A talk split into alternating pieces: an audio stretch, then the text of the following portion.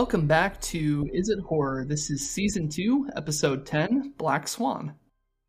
I'm Joe. I'm Matt. I'm Mitch. And I am Steve. Each episode, we analyze a piece of media, usually a movie whose horror status is debatable. We look at the creator's intent, audience reception, and the content of the media, all in an effort to better define the horror genre. If you agree with our take, awesome. If you don't, that's awesome too. Horror is a diverse genre and all are welcome.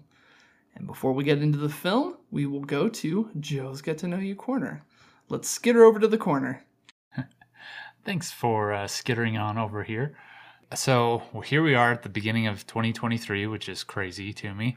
But I was just thinking about and this was a suggestion from Steve too, as like what horror movies coming out in 2023 are you most excited about? And I guess I'll go ahead and get us started. There's a lot of stuff coming out this year, and I have a feeling that probably we'll have some overlap on what we're excited about. But I guess the things that first come to mind for me are Scream, the new Scream movie coming out, Evil Dead Rise, the new Exorcist movie.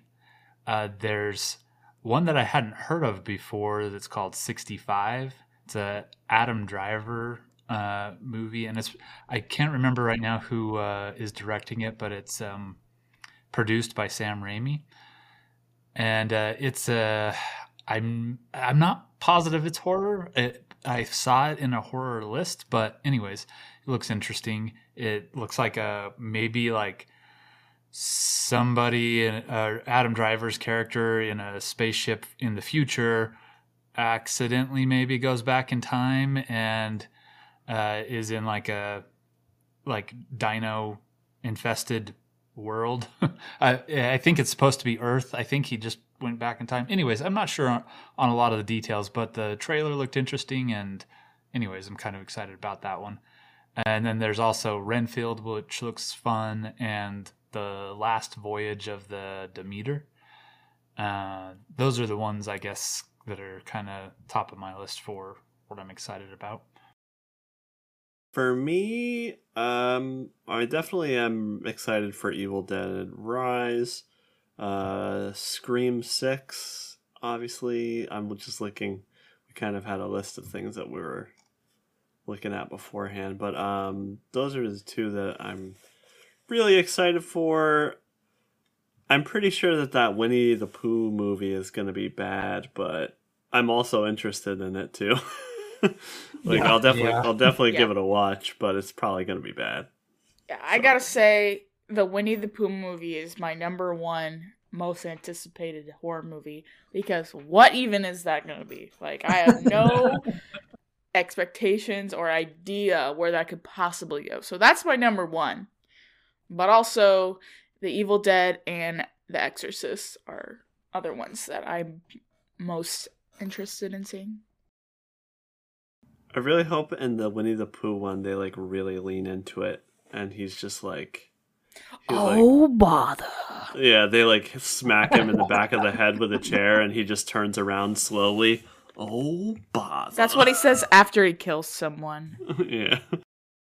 And he has to grease himself up with blood at least once to get through a hole to get to the victims. Yeah, and he's got to rip through somebody's stomach and eat blood from them like it was a honey pot. Oh, yeah. Oh my god, that's disgusting. Oh, that'd be amazing. There better be some heffalumps and woozles in there. That's all I'm saying. Yeah, those are actually kind of scary. Yeah, those scared me as a kid. They did to me too. Is Winnie the Pooh already horror? Yes. Wow. I think for me, definitely Evil Dead Rise is probably at the very top of my list, because I've been excited for another installment about that. And we'll talk about that in just a sec, actually. But other stuff that's on my radar, I have been hurt so many times by M. Night Shyamalan, but I'm intrigued by The Knock at the Cabin, because sometimes this stuff works for me. I don't have high hopes, but I'm curious to see what that one ends up being like. I'm also excited for Scream 6. Obviously, we reviewed Scream 5, and we talked about whether the first Scream was horror, so there's that. Renfield definitely looks nuts in hopefully a good way. Right.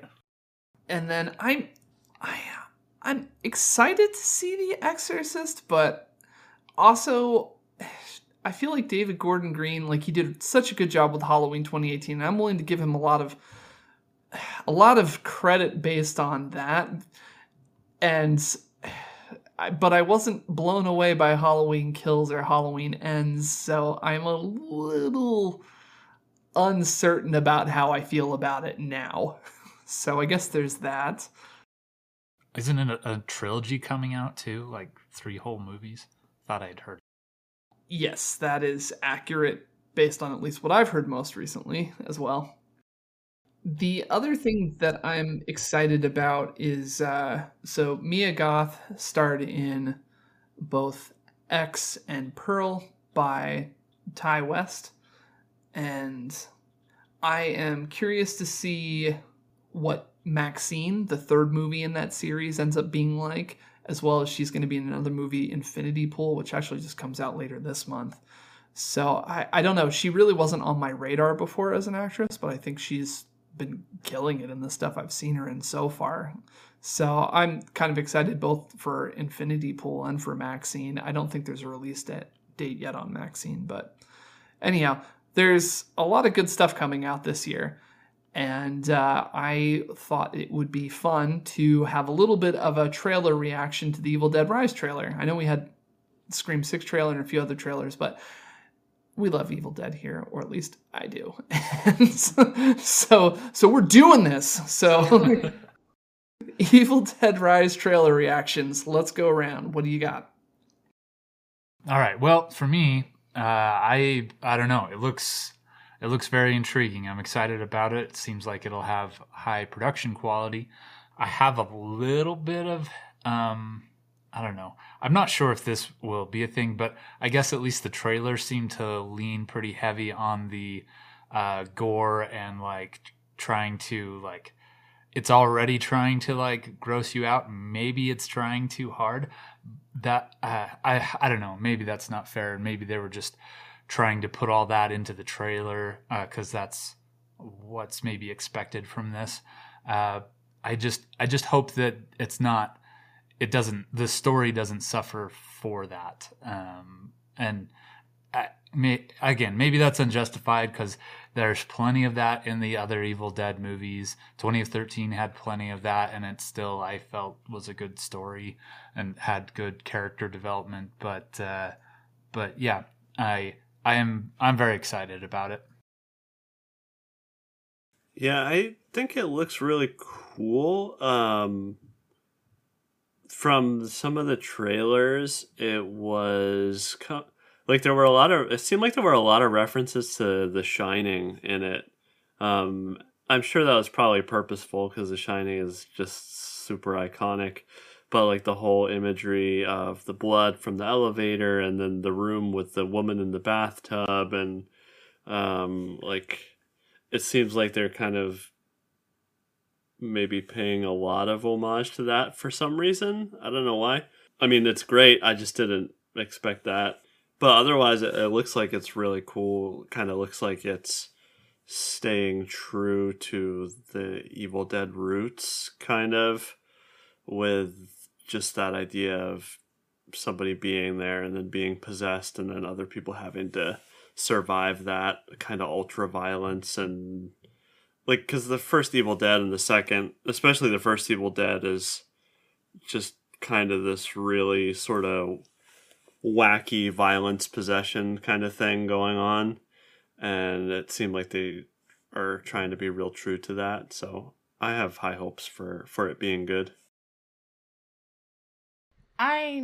I'm interested just because it looks like a good movie, but as for it being part of the Evil Dead series, I'm not that invested in it for that reason. I don't know. It just doesn't feel truly Evil Dead without Ash. Like, really, it doesn't.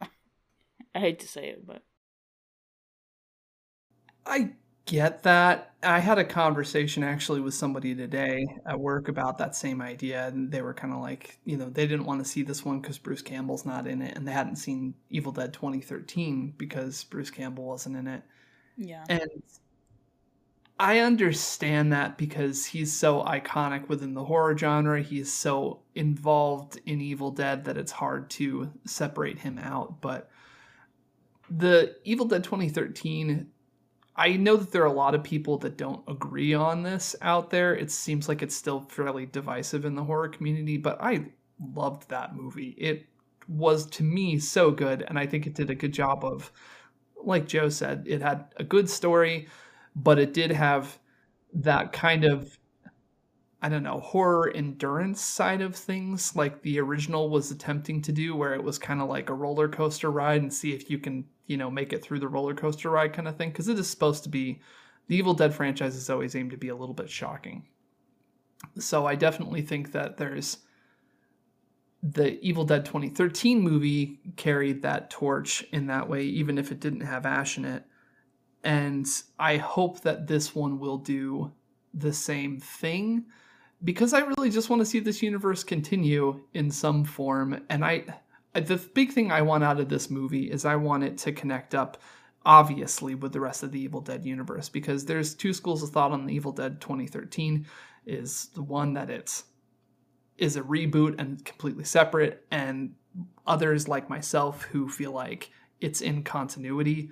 Since you already have to kind of do a little bit of mental gymnastics to fit everything in continuity, then I'm willing to do a little bit to include that. So what I'm hoping for is that this movie clearly sets itself in the same universe as Ash and the other movies so that there's no question where it is. At least that's my hope. Yeah. That would be cool. I feel like it's going to be, it's a bit of a tone shift because it's not like in a cabin in the woods. You know, and I guess that was the thing that I was unclear on the from the trailer. It seems like there is a portion that's at a cabin in the woods, but then there's also like a city portion too. So I wonder how much will take place in each location. I did wonder about that. A lot of the press for it has talked about that it's specifically going to take place in this high-rise apartment complex. I mean, that's part of why it's called Evil Dead Rise. But then they didn't mention anything about any sort of outdoor cabin part. So I guess right now I'm interpreting that as some kind of flashback. That makes sense. They could do Evil Dead 6 and it can be in New York and they can be on subway trains and stuff.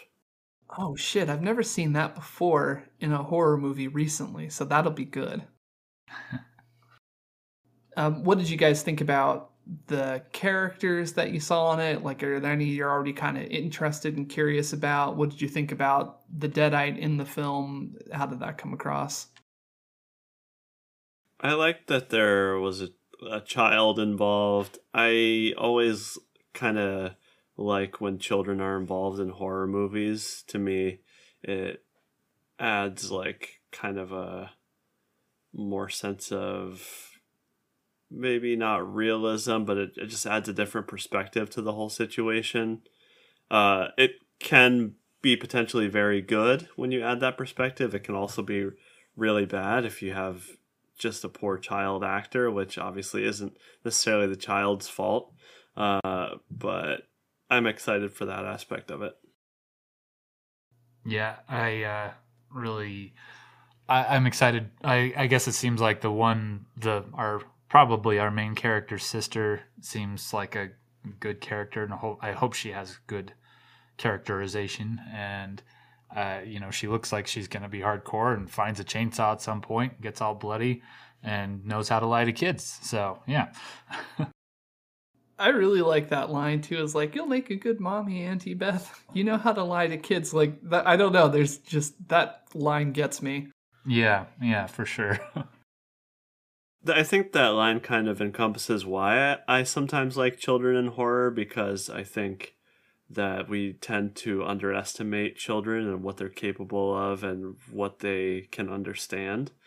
So hopefully that line signifies that they're going to do a good job with her. Do you have I guess my next question would just be, do you have any thoughts on who you think is going to make it through the film? Because they're like, I've got 3 kids. There's the blonde little girl that has lines and the other 2 that are definitely going to die. Well, I think you're kind of led to believe in the trailers that this main girl that has the lines is going to make it. And it's really hard to kill a kid in a horror movie, too. I can think of one situation where they did it, which was Dr. Sleep, and that was kind of a really horrific scene. So it's very hard to do. It's definitely a sensitive thing to do. So, but you're kind of led to believe that she's going to survive by that trailer, but you don't know. I'm thinking the others are probably cannon fodder, though. I don't want to spoil it for anyone who hasn't noticed, I guess. So at least I didn't go through it with a fine tooth comb, but there was at least one sequence where I was like, okay, that's definitely at least one of the kids as a deadite. So yeah, definitely that one's going to die, I was thinking while I was watching it. So I don't know. I do feel like the Evil Dead 2013 trailer ended up spoiling a bit of that. I guess I won't spoil it here, but there is a twist within that film. And because I remembered sequences from the trailer, I kind of saw the twist coming. And I hope that this movie has some surprises in it, because I would say on the face of it, to me right now watching the trailer, I feel like it gives you everything. Here's who lives, here's who dies. I just hope that it's not as obvious as it looks like it is. I hope there's some twists. Well, anyway, any other thoughts on this trailer before we head to the movie? I want some scrambled eggs. Yeah, and to just crawl inside your family. Inside. Okay.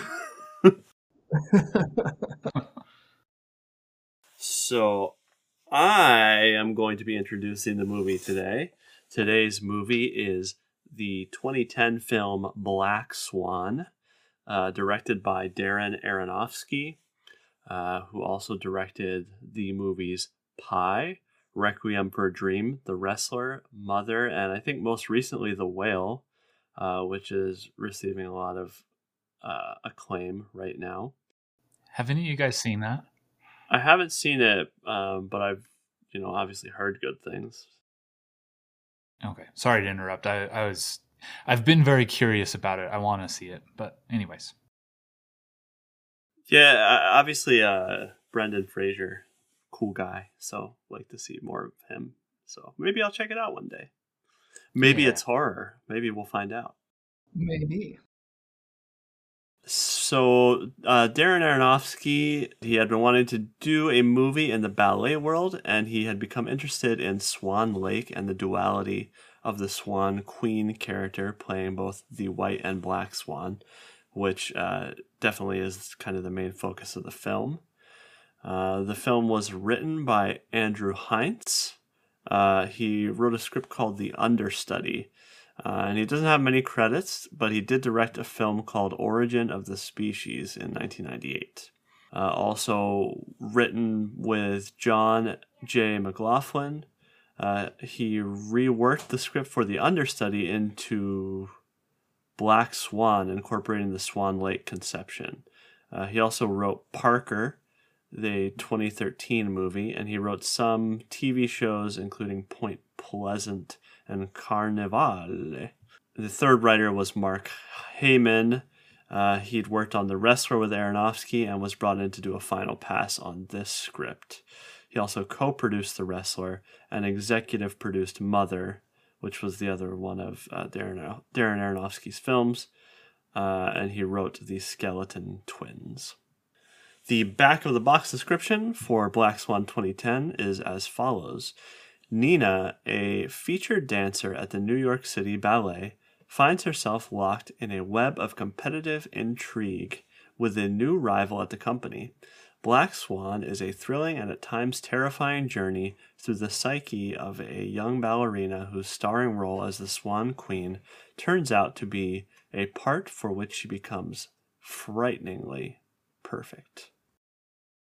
So, as far as the intent goes, I had a few different interviews that I found with Aronofsky, and there's at least one that references, I guess, his opinion on the genre a little bit later, but we'll cover at least a couple here. He was on Charlie Rose with Natalie Portman, and Charlie Rose had been showing different clips. So he happened to show a few clips that mostly featured the ballet side of things without really getting into the meat of the story just yet. And so after the one clip, Charlie Rose, he chimes in and says about Aronofsky, he's like, he doesn't want you to think of this film just about ballet. He wants you to know that there's intrigue here, there's danger here, there's conflict here. What else? And then Aronofsky responds with horror.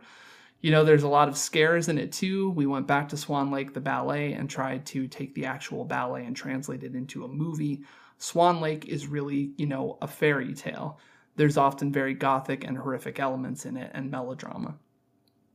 And then in another interview with Critics' Choice, Aronofsky said of the film, I think the first half of the film kind of sets up the audience that this is sort of a documentary. And then sort of when it goes into this psychological horror film, I think it helped with, you know, scaring the hell out of people. So he's clearly thinking of it as a horror film. And then looking at the meta tags across streaming services and search engines for this, it had 8 services labeled it as drama, 7 labeled it as a thriller, 3 labeled it as suspense, 1 as a mystery, and then 1 labeled it as psychological horror, and 1 labeled it as just horror. So it's not as prevalent, at least, for different sites to label as horror, but it is there. As far as search trends go, Black Swan, looking at both Google and Wikipedia, it has very slight bumps in searches in October. It's really just a mild uptick. So it's very faint, but I would say it's at least a little bit there. So at least some people are thinking about it a little bit more during the Halloween season. So let's go around. What did everybody think? Black Swan, is it horror? Well, I guess that information on like the search trends is kind of makes a lot of sense to me. I end up saying that I think this is maybe just on the cusp of horror. I will call it horror, but there's a lot of parts to it that anyways, I guess the point is like, this isn't ever a movie I would think of as a Halloween movie. I wouldn't search for it during Halloween, which is, I don't know. So I guess that takes away. It's definitely more on the psychological horror for me, I guess. I definitely will say that it is horror. Definitely does fit more into the psychological horror, but I still feel that that's enough to say that it is horror. So I say horror. This one's hard for me. I've been going back and forth on it, like constantly in my head, between psychological horror or psychological thriller. And I guess we can talk about how those two things overlap. But then I was thinking about when we did The Lighthouse and how there's a lot of similarities between this movie and The Lighthouse, and how we're not ever really sure if what's happening is real or in the person's head. And I called that movie horror, so I'm going to go ahead and call this one psychological horror with a star next to it, as in I could be swayed the other direction. Same as Mitts, I went back and forth on this one quite a bit because I had never really thought of it as horror previously. I thought of it as kind of a thriller, but the more I looked into it and kind of seeing how Aronofsky viewed it and thinking about just some of the elements of his movies tending to try to elicit a feeling of discomfort from his audience. And definitely if anyone here has been, you know, emotionally traumatized by Requiem for a Dream or Mother, you can sort of understand that he's definitely, his movies definitely elicit a reaction.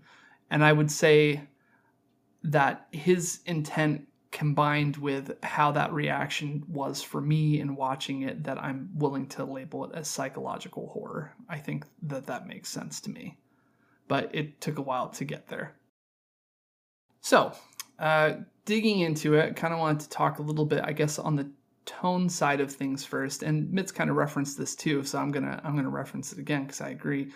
Aronofsky and Wikipedia describe this film as psychological horror. We haven't covered too many films in that genre, but I was thinking about The Lighthouse, and I was also thinking about The Killing of a Sacred Deer.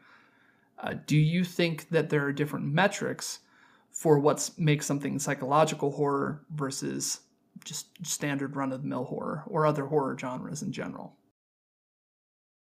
For me, I think what sets a psychological horror apart from a typical horror is, in a typical horror movie, the threat or the scary thing is something outside of the main character, whereas in a psychological horror, they are experiencing the scary thing within them, as in perhaps it's like mental illness or disease or something that is causing them to perceive the scary thing or become the scary thing. I think that's the thing in this one for me that's a little different than, like, say, Lighthouse or some... This one of the reasons I was leaning a little towards not horror is she kind of ends up, like, not being a danger to anybody but herself. And not that that's not still a danger, but, like, even when she... stabs the other ballerina, it turns out that was all just in her head too. I don't know, that maybe took it away from me a little bit. If that other ballerina would have gotten killed for sure, then it's like, okay, this girl is unstable and will hurt people. And it seemed a little different to me. So I have a question about that. I guess it's for clarification. Did she end up killing Beth, the one in the wheelchair who she went to visit? Well, I think that's a question. Yeah, it's really left open-ended. I mean, you never hear or see from Beth again, and because you can't trust her other act of violence, I feel like the reveal later that Mila Kunis's character is fine leads me to think that probably Beth is fine too. But, who knows? It's open to interpretation. Whatever anyone thought is just as valid. That part is confusing because, in her delusion, Beth was stabbing herself. But when she looks down, she's holding the knife. So the reveal is that she was holding the knife. Right, exactly. I don't know.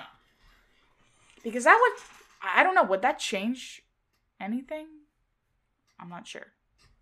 Because I don't think it would change anything for me, because it's still her who is experiencing the transformation into the monster, the horror movie monster.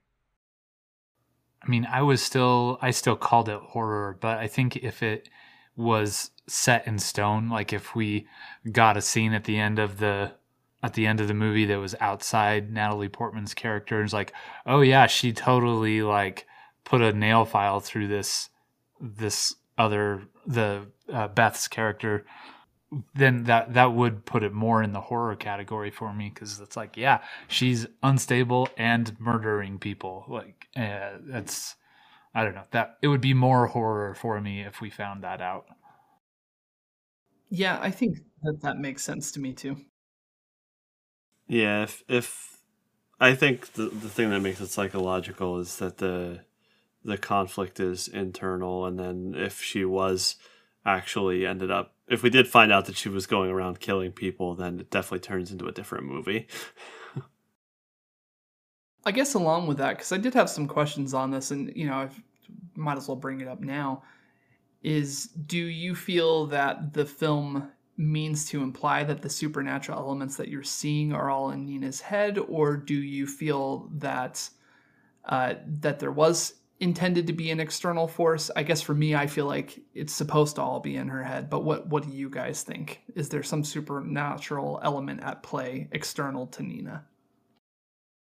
I'd say no, that everything is happening internally. That was my takeaway as well. Yes, definitely. And then I guess going along with the idea of that externality with showing whether or not Beth had been stabbed by Nina, say you take this entire movie and somehow at the end of it you tack on an ending that feels right with the tone of the rest of it, And it clearly confirms in that final moment that there was some external force responsible for what she was going through. Would that make the film feel more clearly horror to anyone? Would that change things, or would you feel like that was about the same as far as your classification goes? Yeah, I do think that does make it a different movie in a way. If it'd kind of be like a Stephen King novel, right? Where you find out it's aliens at the end or something. It definitely changes the whole tone of what's going on. Yeah, that would be a totally different movie. The Day I Became a Goose. Yeah. Yeah, it actually is just a very large goose that has telepathic powers. You get it in profile in the final scene, then it turns towards the camera and just like, honk! It's a cautionary tale against bird flu. This is what you get when you feed the ducks at the park. This is why you should wear your mask. Yeah. That's right. You need to feed them duck food, not just bread. I guess for me, at least, going back a little bit to the psychological horror question, I kind of related a little bit, and we'll talk about body horror in a moment, but I kind of related as in a way very connected to body horror, because body horror is the corruption of the flesh and of the human form that we're used to, whereas psychological horror is the corruption of the psyche and, you know, the mental side of a human that we're used to. So I feel like they're both kind of similar in that way of corrupting the norms that we experience about ourselves. And so that's kind of how I tend to view psychological horror, is it's that internal warping is what is one of the hallmarks of it. I was trying to look up different examples of psychological horror films, and a lot of different sites cite a lot of different movies, but they all seem to go back to, as some of the best ones out there, like movies like Get Out, The Babadook, Silence of the Lambs, Seven, Psycho, The Shining, Sixth Sense, Hereditary, The Thing. I thought it was kind of an interesting conglomeration of films seeing as a list, but I guess I was kind of curious, at least tangentially to this, if you guys viewed all of those as psychological horror films, or do you think like some of them definitely don't count? Do you think that this movie belongs in that list? Some of those movies I think are full-on horror beyond psychological, like Seven and Psycho. To me, are full-on horror. I feel like The Thing is too. Yes, and The Thing, and Silence of the Lambs. Yeah, I don't know. Some of them are kind of like, I guess, we sort of have to establish what the definition of psychological horror is, because we're kind of talking about how it's maybe things that are internal forces in your mind, but this is sort of talking about people that external forces that are attacking the mind. So that's kind of like, is that also psychological horror, I guess? Yeah, I think it is. Yeah, I think so. I think any sort of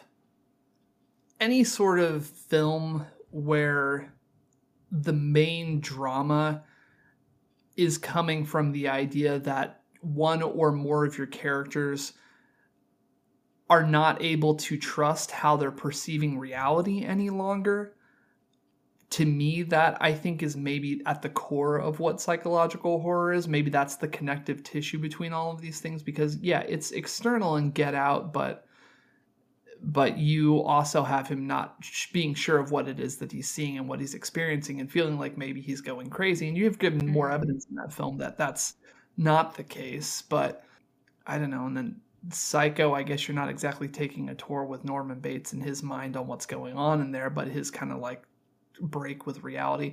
I think it's a lot easier for me to, I guess, put in the psychological horror category of that listing things like The Shining, The Sixth Sense, and Hereditary. Those all kind of make sense to me. Get Out kind of makes sense to me. The Babadook kind of makes sense to me. Silence of the Lambs, and Seven and The Thing I have a harder time putting in that category, but I think I get why people feel that way about it. I wouldn't go so far as to say they're wrong. I just don't feel like it's the main feature of those films.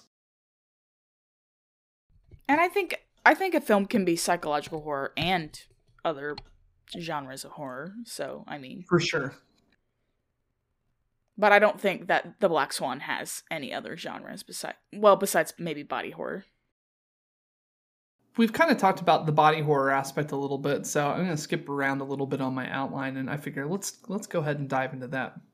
So for a Prime Video UK interview with Helen Cowley, she had asked him, the supernatural elements are interesting, and I don't want to talk about it too much. You've mentioned that you kind of see it as a werewolf film. That's interesting. Tell us a bit about that. And then Aronofsky replies with, well, you know, when I was doing early research, I was hanging out with this famous dancer, Julie Kent, from the ABT in New York, and I was saying, what exactly are you?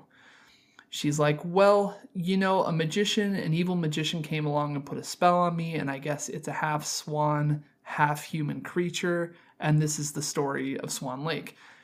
And I'm like, half human, half swan? Well, that's interesting because that's a werewolf. This is going to be fun doing this with Natalie Portman, you know, taking this delicate creature and turning her into some other type of creature. So end quote there. So basically him kind of viewing the description of Swan Lake as basically a type of werewolf story. And so the film features numerous examples of small and kind of large scale transformations of Nina's character into a were-swan, if you will. And do these transformation sequences and general kind of corrupted flesh sequences equal body horror to you? Do you feel like that's a category you could put this film into?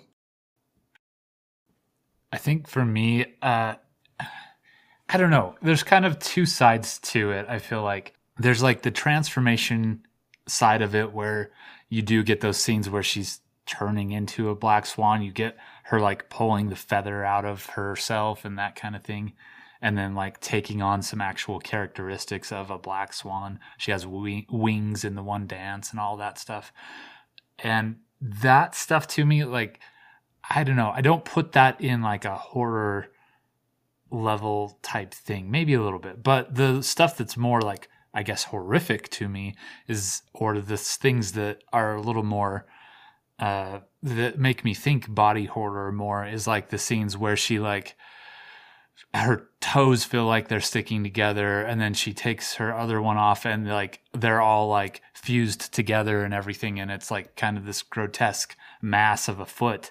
And like I guess stuff like that is more on the like horrific body horror type stuff to me. And when I say small scale, the other thing I'm thinking about in terms of this too is just the idea of like her constant sort of scratching and like pulling skin pieces off. Like, I think one of the most cringy scenes for me is like her seeing the little like hanging piece of flesh next to the fingernail and then like yanking it off and having it like cut up the finger. I don't know. Yeah, that is terrible. It hurts like just watching it. Man, hangnails already hurt. They definitely use that kind of stuff to like build the tension in the movie, I think, and like how she's always freaking getting cut, and her mom's cutting her nails and cuts her finger, and it's just like the girl's just bleeding and getting cut everywhere, and then sometimes, you know, because of the unreliable narrator thing, sometimes she's not actually cut. It's definitely, they use that to build the tension that like anything can happen at any moment, like with her. Do you feel like these sequences kind of added to that contribution of calling it horror, calling it psychological horror? If we took these out entirely, do you feel like it would still be horror?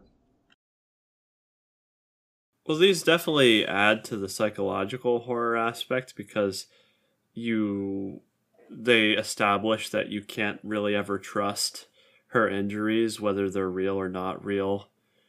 So that contributes to the steady decline of her mental state, and then obviously the body horror aspect. I think anybody who's seen this film, you know, one or multiple times will probably remember her pulling that feather out of herself or pulling that hangnail, and those are body horror scenes in my opinion. So I think the most body horror scene, I don't know if anyone mentioned this yet, but is when she's standing in her room and her legs break and move back like a bird. Yeah. I was like, oh, you're actually like, this is messed up. You actually birding out, girl. You're birding out now. Full swan. Where swan? There swan.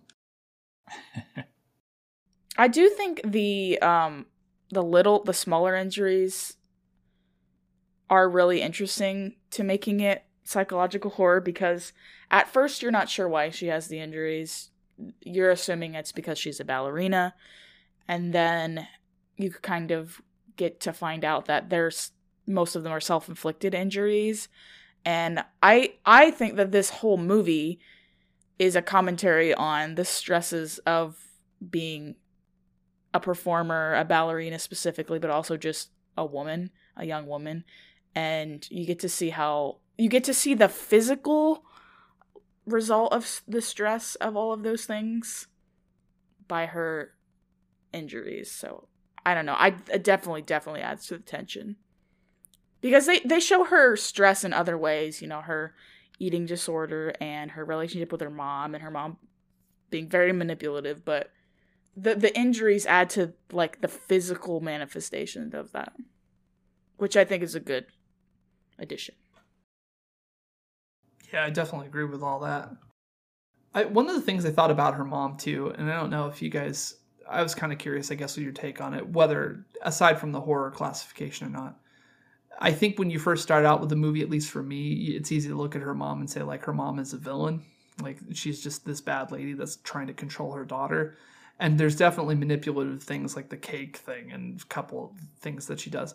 But then I guess as Nina's mental state deteriorates, I couldn't help but wonder if it's not so much, it's Nina's perception that her mom is smothering her, but really maybe her mom's like, you've had a few mental breaks. I know that you have trouble keeping your grip on reality and not hurting yourself. So like maybe her mom is really just her caretaker. Like it is her mom, but her mom is taking care of her because she knows how fragile she actually is. And some of the worst aspects of her mom are just Nina imagining that she's being kept under lock and key when really her mom's just trying to keep her from hurting herself or others. I don't know. What do you think? Yeah, I think the relationship with her mom is very interesting. And I think, like you said about the situation with the cake, I think that was probably the only situation where I thought maybe her mom was being too much and being manipulative. But also, kind of looking at it from that perspective of her mom was a dancer and her mom knows what went through or what kind of things dancers go through with body issues and food, and she overcame that, and she sees her daughter falling into that same stuff. So when her daughter's like, oh, I can't eat cake, and her mom's like, shit, like I see you falling into the things that I fell into, or that are kind of a trope of this lifestyle, this profession. So even that scene, I thought it was manipulative, but I also kind of can see why it was happening that way too. And I also thought it was interesting that throughout the movie, whenever you're looking at Nina in different scenes, sometimes they make her look like her mom. Sometimes they make her look like the other girl, Mila Kunis's character. Even when Nina's looking at the paintings that her mom has in her room, if you look kind of closely or stop from the paintings, like you can't really tell exactly who the paintings are of. Like some of them look like Nina, some of them look like her mom. So that whole there's definitely that whole aspect of her mom sort of living vicariously through her in a way. But I don't really feel like she's meant to be shown as ill-intentioned, really. I think it's just, like you said, it is sort of Nina just falling apart. I think it's a little bit of both. I have actually a pretty similar relationship with my mom, who is also overbearing, but overcaring. So I can see how Nina could both feel pressured by her mom to like live up to everything she wants her to be, but also how the mom is just seeing that her daughter's crumbling and trying to protect her. The other thing I was going to see, just I guess before we sort of leave the body horror topic, so We had talked about at least one other film during this season that had at least some degree of what we would describe as, or at least debated whether it was body horror. And I was just thinking about the pig sequence in Willow. And I was kind of curious, just the comparison there. Like, how do you feel the sequences in this movie compare to that? I think, at least for myself, thinking about it, one is just maybe the volume of it is part of it. But I guess I was kind of curious your thoughts on that comparison, if we're at least skirting with the idea of whether or not this would also belong in the body horror category as far as horror goes.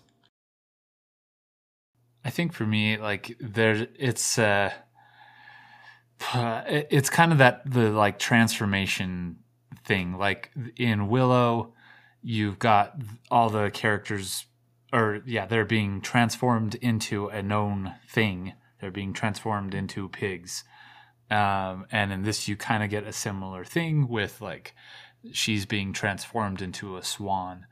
And those, you know, the transformation sequences, I think in both could be, you know, considered that type of body horror.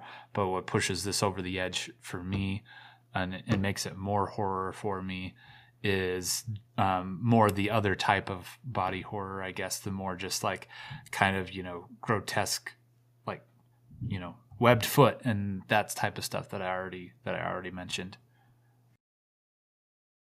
Yeah, I think that about sums it up. There's definitely a lot more going on. There's kind of more grotesque results that are meant to sort of shock you than I think was happening in Willow. So I think I would say this film is maybe firmly cemented in like the 30%, 25% body horror range if I had to like put something on it like that.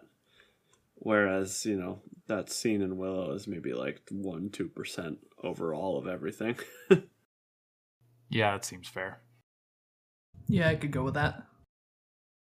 So one of the things, at least I think about in terms of this film, is that I think personally this movie does a good job of building tension throughout it. And I wanted to see if you guys, one, agreed with that, and what are some of the ways that you noticed that the film built tension for you while watching it? I think it certainly builds tension in a lot of ways, and in a lot of ways we've already mentioned. And I think that there's a big part of it is... Well, one of the things that builds tension is sort of what was already mentioned, where like sometimes, you know, she looks like the mom, and sometimes she looks like Mila Kunis's character, and there's sort of that like kind of hinting at the unstableness throughout the movie. And, you know, whenever there's a like shadowed character, it's a little hazy who it actually is and that kind of thing. So I think that starts early on. One of the things that maybe takes the like tension away for me, or it doesn't take it away, but it kind of shifts it a little bit, is just I found myself, as I was watching this movie, I got to a point where I was like, okay, well, I really, and we've already discussed this, but like I really can't trust anything that's going on. So this is an interesting like introspective on Nina's character, but what is actually going on? I have no idea, and I can't really trust anything I'm seeing. So that kind of took the tension away for me, honestly. See, ironically, that's what kept the tension building for me, because I felt like I was locked in the whole time trying to figure out the answers to everything, because just when you feel like you know what's going on, something changes or you find out something wasn't real.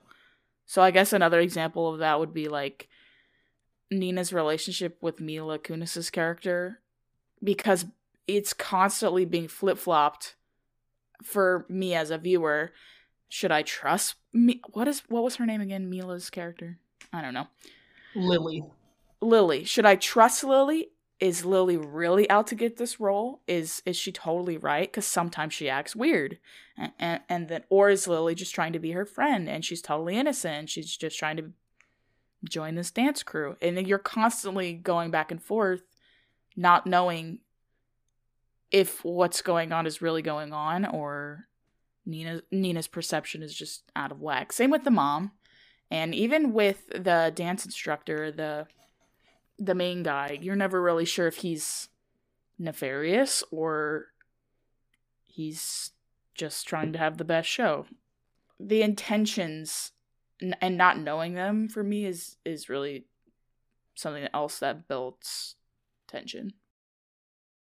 Yeah, I'm glad you touched on that, because even like outside of the sort of horror elements of her not being able to, of you not being able to trust what's going on with her injuries and the intentions of the people around her and what she's seeing, they also kind of build tension, and like you can just sort of feel the anxiety and the tension as like a palpable thing when it's just her trying to be good.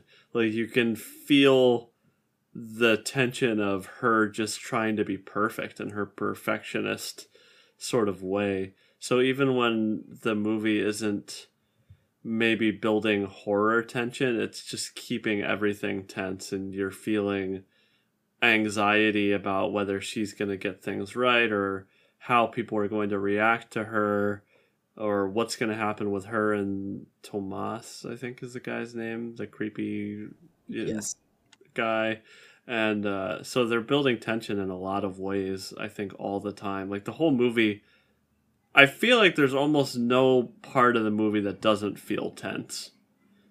Maybe like even the party scene at the club is maybe the parts of that is maybe not feeling tense, but you're also sort of still feeling tense because you know that she has the performance the next day. It's almost like the whole time you're sharing like the tension with Nina. Like when she's tense, you're tense. Mm-hmm. Yeah.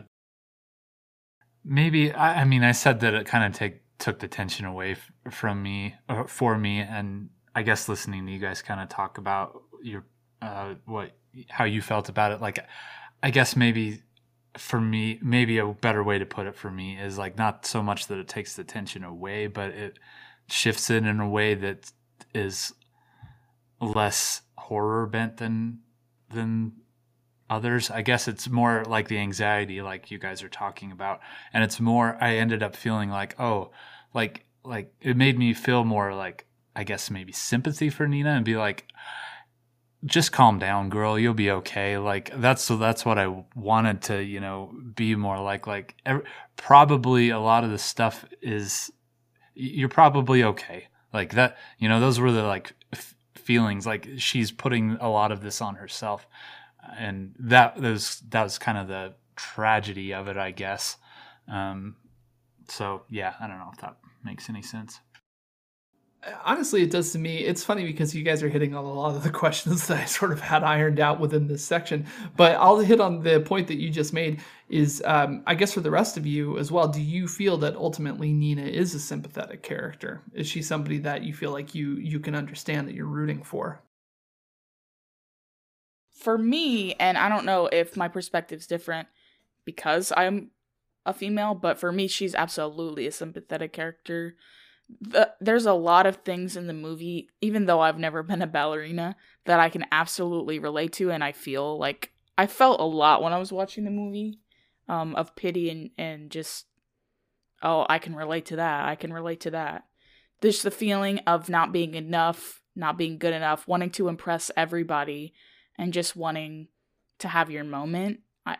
Especially with like, you can tell she's so shy and even maybe a little ashamed of herself that she wants to make up for it by being this perfect dancer. So I definitely can sympathize for her. And I wanted her to do well in the performance, which she absolutely did. She crushed it, but then she died. So, you know, spoilers. So, I really liked this movie, in case you can't tell. I don't know if you were going to ask this at some point, Steve, but did you guys feel like she died? I felt like I couldn't trust that either. Like, maybe she wakes up in the hospital the next day. I guess I could have believed that that could have happened. I guess I viewed it as she was, if not treated, perhaps mortally wounded, but that she could definitely be still saved. So I don't know. It's another thing left ambiguous, but the fact that they don't show her die at least says to me that she maybe could have still been saved. Yeah, I think they purposely leave that open-ended. I guess in my mind she died because the movie to me kind of paralleled the actual story of the Swan Queen who kills herself at the end. So I was just, yeah. I don't know, I assumed that she died. That makes sense. Plus it's kind of this thing like, oh, she's like actually the role now. Like she's not just acting anymore. She is the Black Swan. Therefore, she must die when the Swan dies. For sure. That makes sense. Maybe this goes into the, like, if you die in your mind, then maybe you die for real. But, like, I guess for me, it was kind of a thing, like, I think internally in her head, she died. Like, she, like, that was the narrative in her head. But, like, I could see another, like, section of the story where she, like, wakes up in the hospital and is like, oh crap, like, I kind of lost it there under all the pressure. And yeah, I thought that I died, but I guess I'm okay. Yeah, sort of just waking up and now having to live the rest of her life. Honestly, like, initially I was kind of like, I wouldn't want to see that. But then thinking about Aronofsky, I was like, I don't know, he'd probably make that pretty compelling, actually. The other thing that got mentioned in at least the Charlie Rose interview was them talking about the ballet environment in general. And Mitz has touched on this too, so I thought it was worth bringing up to specifically address it. But they talked about the idea of how at least what they were seeing and shadowing dancers and ballerinas there is that there is sort of this tendency to infantilize the women involved with it to try and keep them small for logistical reasons so that they're better at dancing and just carrying less weight, but then constantly calling them girls instead of women. Beth's character, Winona Ryder's character, being called his little princess by Thomas, and him talking down generally to basically all of the women, having this sort of de facto father figure that all of these, the way it's portrayed, little girls trying to please him. So I think there's definitely like this weird power dynamic within all of that as well. And I don't know, I was kind of curious, at least on your perspective, Mitz, too, if that's at least part of what you're reacting to and saying that you could relate to Nina, is sort of being kept as a child by the society that she's within, or being forced to be a child within the society she's in. Yeah, I guess sort of the idea that there's sort of this idea that, you know, women need to keep sweet and, you know, obedient and such. I'm not sure exactly where I'll go with this. It just was an interesting scene to me, though, I guess, or not. I'll just spit it out. Like, I guess the scene where, like, he quote unquote seduces her when they're dancing and, like, ends up, like, grabbing her and touching her and all that, and then being like, that was me seducing you, like, now you need to seduce me, and, like, that felt like another part of that whole dynamic. And it's just like, yes, you're supposed to be kind of, like, kept as this sweet little girl, but also, like, you're supposed to be the, like, sexual one, and you're supposed to be the one, like, coming after me, like, figure it out, do it right. That, I don't know, seemed like a just part of that whole deal, I guess. I think one of the things, too, that's just sort of creepy about this film, especially I think more people would realize that these days as well, is just that Thomas is quite literally really like a sexual predator who's just taking his pick of the menu of the newest crop of girls coming through his dance studio. And it's not confronted or addressed or portrayed as particularly a negative thing necessarily by anyone except for who's been jilted. Like, Beth's upset because she's not in favor with him anymore, not because of the behavior in general. And, like, people will insult Nina as like, oh, well, what did you do with him sexually to get the role, but won't insult him for requiring that in order to give the role. And so that part of the movie is definitely intentional, but I think also adds to the creepiness of it as well. Okay, I have a question kind of along with that. When she gets the role, she goes into the bathroom, goes into the stall, comes out, and horror is written on the mirror. Do you guys think that was one of the other dancers, or was that her who wrote that herself on the mirror? I think it was her. That was my takeaway too. I was like, I guess I thought that was probably her having some like internal guilt about something, I guess, that she... Yeah. Definitely agree. I hadn't thought about it that way before, but yeah, I would agree with that assessment. Yeah, I agree. And then I was also going to say, I think this kind of could probably fit in when we were talking about feminist horror in a way, because there's maybe a certain element of horror that women have to go through this thing where they experience these power dynamics, and Nina goes through that where she feels like if she doesn't, get involved sexually with this guy, that power dynamic, or that she's not going to get the things that she wants. And then she's feeling guilty about potentially doing that, even though she's not really at fault.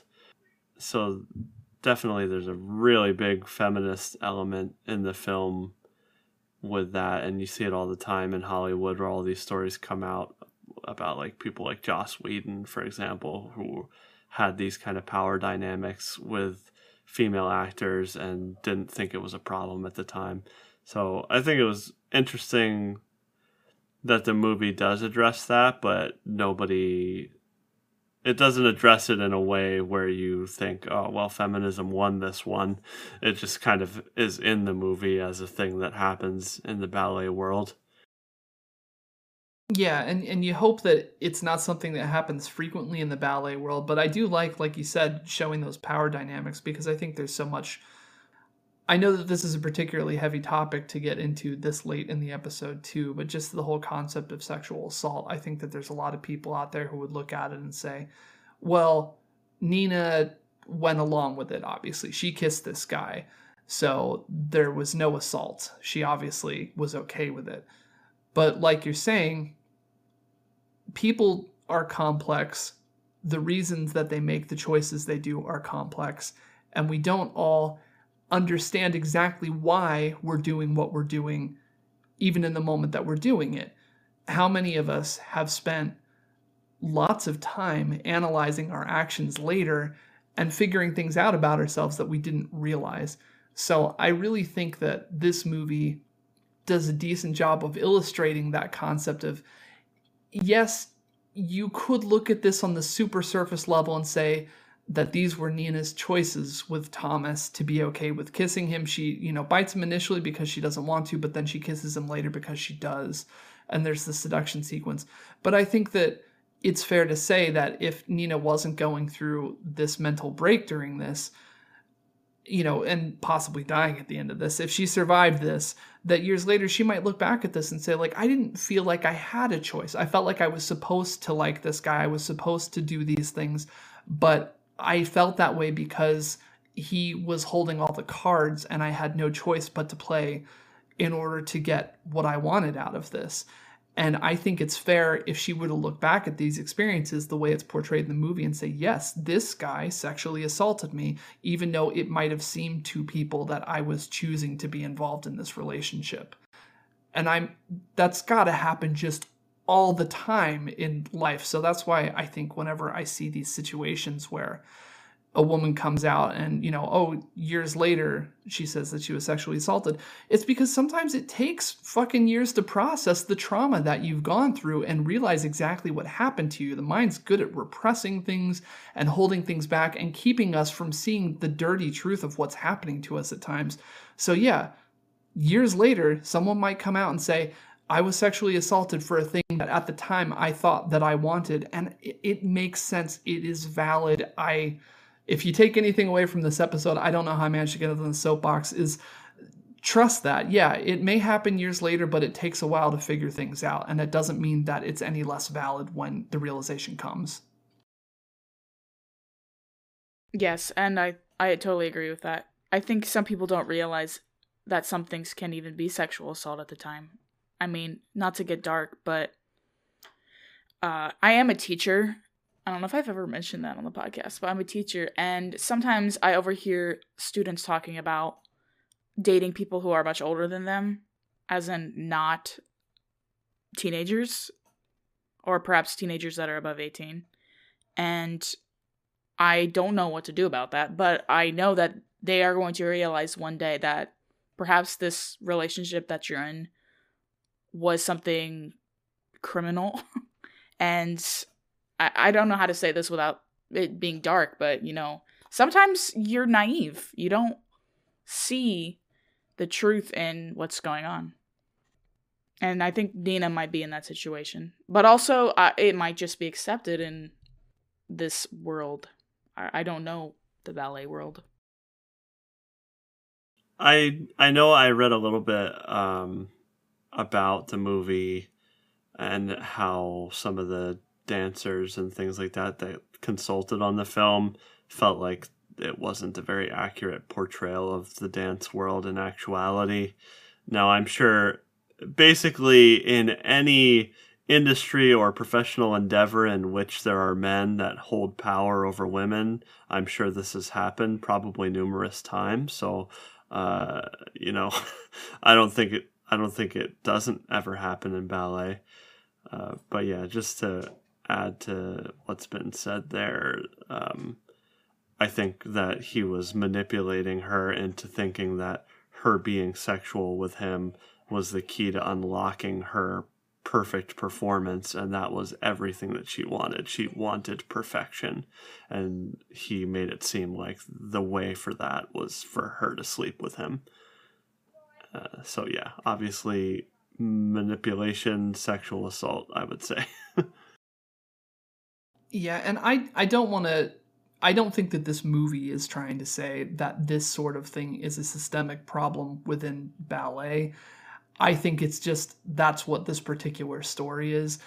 I don't think that this is something that happens all throughout ballet necessarily with the power dynamic with Tomas, but just that's where they happen to put their focus within this story. And it's definitely, I think, a thing that happens all over the place. And I'll even say, too, just I guess to make it clear, like this power dynamic, it's knows no gender bounds. I'm sure it can happen and does happen the other way where, you know, there's a woman in power and a man who's not, or whatever genders they may be, whatever mix. But that's the whole thing, is the idea of the power dynamic. I think also, I mean, really, this extends beyond ballet and beyond performing arts, because we've been talking about performing, and of course this absolutely probably happens, but I'm sure that this happens in any profession where there is a power imbalance, where some places, maybe it's just acceptable to use that against people and nobody questions it because it's just the way that this works. Yeah, absolutely. You guys have all, you know, hit any points that I would make. I'm just adding my voice to. I agree with all that. And it's just the problem of using sex as a manipulation is just terrible anywhere it is. Well, if you've still stuck with us through all that conversation, go ahead and take a deep breath. We're all going to take a deep breath and just, yeah, relax. Ooh, I guess for a moment. Of course, if anyone wants to add anything to that, feel free. But I figure we'll move forward to other topics within the Black Swan movie. One of the things I think that you get a lot with Darren Aronofsky's films, at least in my opinion here, is that he has a way of making audiences uncomfortable and keeping them off balance. I think it's definitely true in Requiem for a Dream. And I think that's also true in the movie Mother, particularly those ones come to mind as having that same thing, as well as this movie. So I was curious, did this movie, was it uncomfortable for you to watch? Some of it was definitely uncomfortable. That freaking hangnail made me really uncomfortable. I forgot about that, and I started immediately cringing, and I don't think Mitz had seen this before, and she's like, what's going on? And she's like, ah! I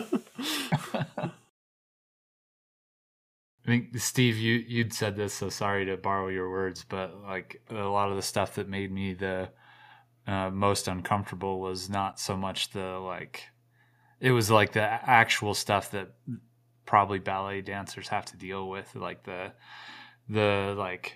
toe being split, and also when she's getting stretched out, and they put their hand underneath her rib cage. Basically, it's just oh, that hurts. Oh man, I wanted to be her in that scene. I was like, chiropract me up. that looked like I felt good. Yeah, I don't think any ballet dancer can watch this movie and not agree with her feet being all fucked up and all the work that goes into shoes. And I dated a ballet dancer in high school, and I can definitely agree that the feet stuff is kind of hard to watch because their feet just get completely used up, man.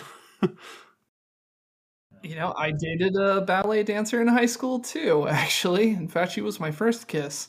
But I was kind of thinking about her whenever I watch this, I always think about her as I would just ask her a few questions about this. How accurate do you feel this is in this portrayal of things? Yeah, have you had those experiences? The cracked toenail, which, yeah, that definitely, that sequence and the rib thing, oh man, those just make me uncomfortable. Okay, yeah, those are things that are probably actually happen. But yeah, I don't know. There was definitely cringy moments for me.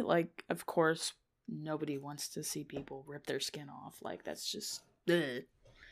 But I didn't find the overall film uncomfortable. I liked it a lot, but I think because I connected so much with Nina that I felt comfortable watching it, because I felt I was watching a part of myself a little bit. And honestly, when this movie came out, I was 15 or 16, and I didn't see it at the time, but Tumblr was all the rage back then. And people, especially teenage girls, obsessed over this movie. And I think because there is so much in Nina that young girls can connect to in terms of the pain and the wanting to be perfect thing. So, I don't know. That helped me feel comfortable watching it, even though it was gross a lot of the time. I had some other questions written here, but I really feel we ended up kind of covering a lot of this as we talked. We've already talked about Aronofsky. At least some of us did a good job of putting us in the headspace of Nina and kind of following along with her as she's experiencing these things. So we all felt at least some degree of discomfort while watching this movie, that it was somewhat uncomfortable. Do you feel that discomfort is a feature of this being horror, or do you think it is just running parallel to the horror threads within this film? Is the discomfort that we felt watching it a feature of horror or adjacent to it? I think some of the discomfort you feel in the film is definitely adds to the horror tension, because a lot of the discomfort that I have is around the various injuries, and I think those get kind of progressively worse and lead more into the body horror. So I think it's. But there is some discomfort that's just the feelings of inadequacy and not being able to achieve perfection that are kind of exist in their own bubble apart from horror. So I do think that there's maybe two types of discomfort in the movie, and they kind of sort of blend into each other or blend out of each other as the film progresses. Yeah, I think the physical discomfort stuff, I think does that is maybe what pushes it over to horror for me. Because if I'm just trying to think about it as you were talking, Matt, and as you were asking the question, Steve, like if the physical stuff, physical discomfort stuff that I felt during it was taken out, I think it would be a different tone for me for sure. And I'm not sure I would call it horror at that point. So you really felt like it added to the overall classification then? Yeah, I mean, I honestly was on the edge about whether to call this horror or not. And I think that maybe did end up pushing it over the edge for me. I hadn't thought about that until you asked that question. But just trying to think of taking all that out, I think I would have been on the other, just maybe just barely, but on the other side of the fence when all said and done, if that stuff was taken out. I think that's where I weigh in on it too. I think it's an essential element in putting it into the horror category. Yeah. All right. Did anyone have... that's basically covers what I had as far as questions. Did anyone have anything else they wanted to talk about with this film? Whether it was horror or not, or just anything else they wanted to discuss?